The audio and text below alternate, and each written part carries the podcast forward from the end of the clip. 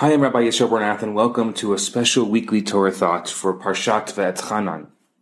This week's thought is taken from the notes of Rabbi Dov Wagner from Chabad of the University of Southern California. So, two Jews are walking in Moscow during the darkest years of Soviet oppression when they see a KGB officer walking towards them. Yankel turns white. What's wrong? Muttel asks. I don't have papers. Don't worry, I'll take care of it. Muttel catches the eye of the KGB officer and takes off running down the block. Of course, the officer charges right after him. Block after block, he chases him. Finally, panting and out of breath, he runs him down.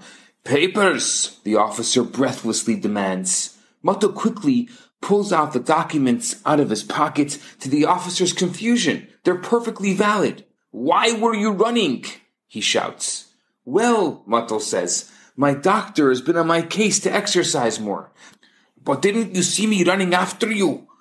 The officer protests. Sure, Muttel says. I figured your doctor told you to exercise as well.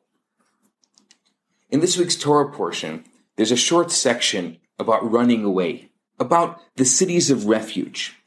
In the biblical times, if someone was involved in manslaughter or unintentionally killing another human being, they were required to go into exile as an act of atonement, moving to a designated Arei Miklat, a city of refuge that were positioned throughout the land.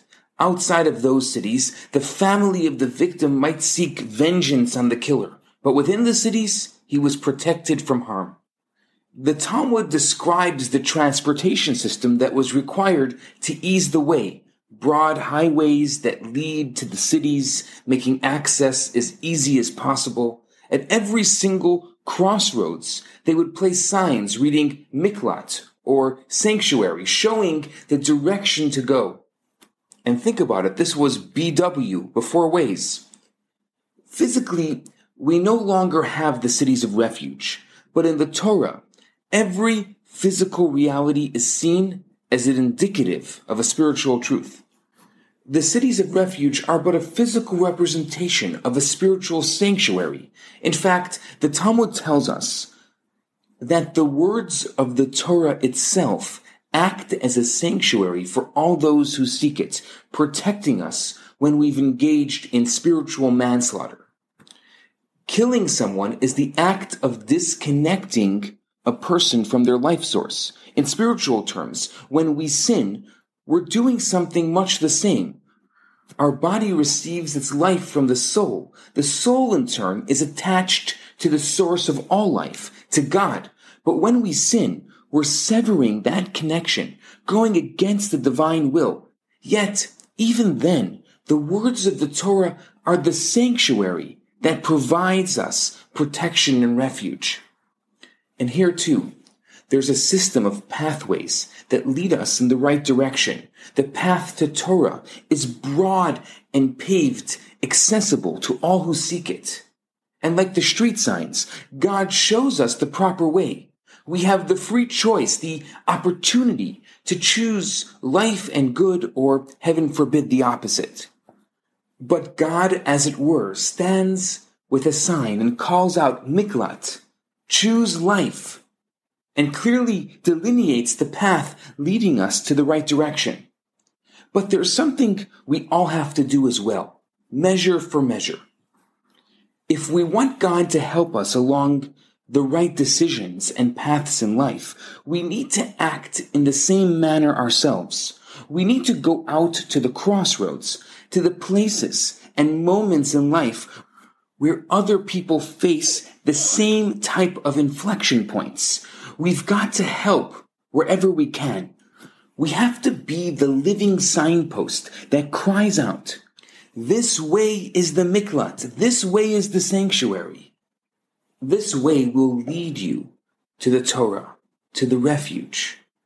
While down the other path is nothing but despair and destruction.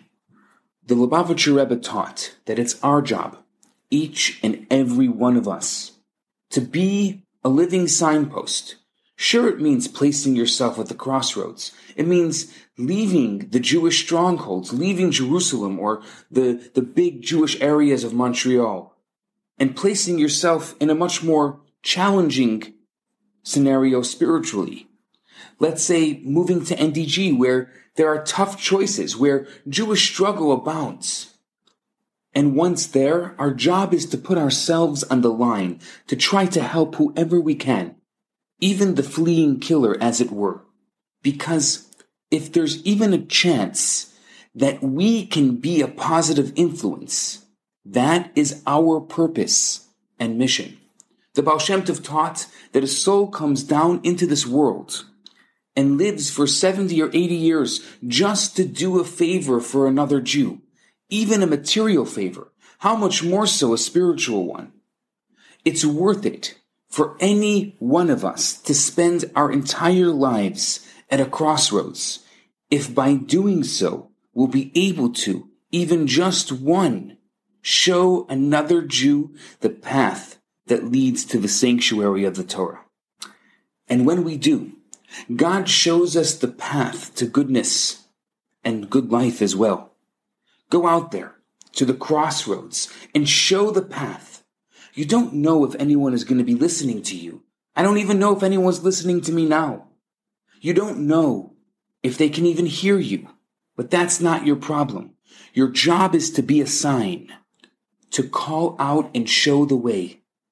And if you do your job, you're fulfilling your purpose in this world, whether or not you can point to a specific success.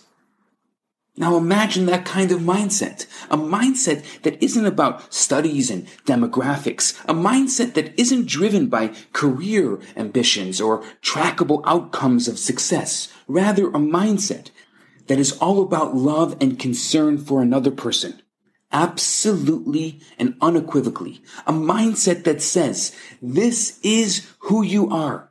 This is the purpose for which you were brought into this world. So go out and do. Go out and care. Go out there and help.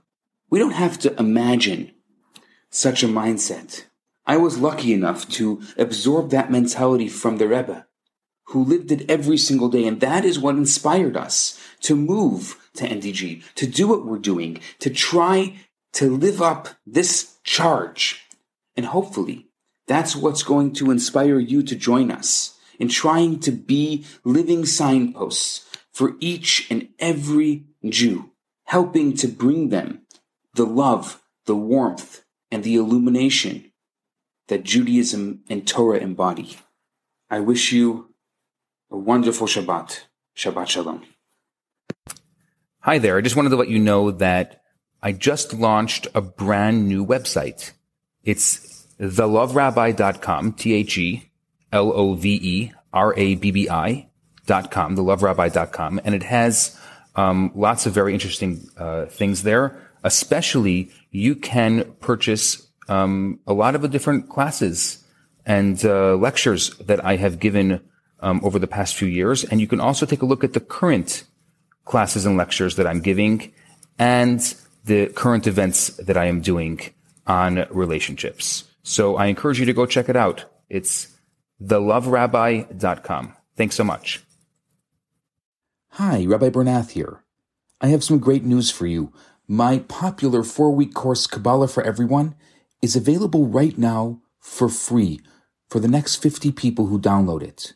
All you have to do is go to www.theloverabbi.com, scroll to the bottom of the page, and you're going to see the download button right there. In this course, I talk about the Kabbalistic secrets to relationships, to wealth, to happiness, and balance. This special offer has been dedicated in loving memory of Ellie Dorfman. I look forward to hearing from you and hope you enjoy the course. Now on to today's episode.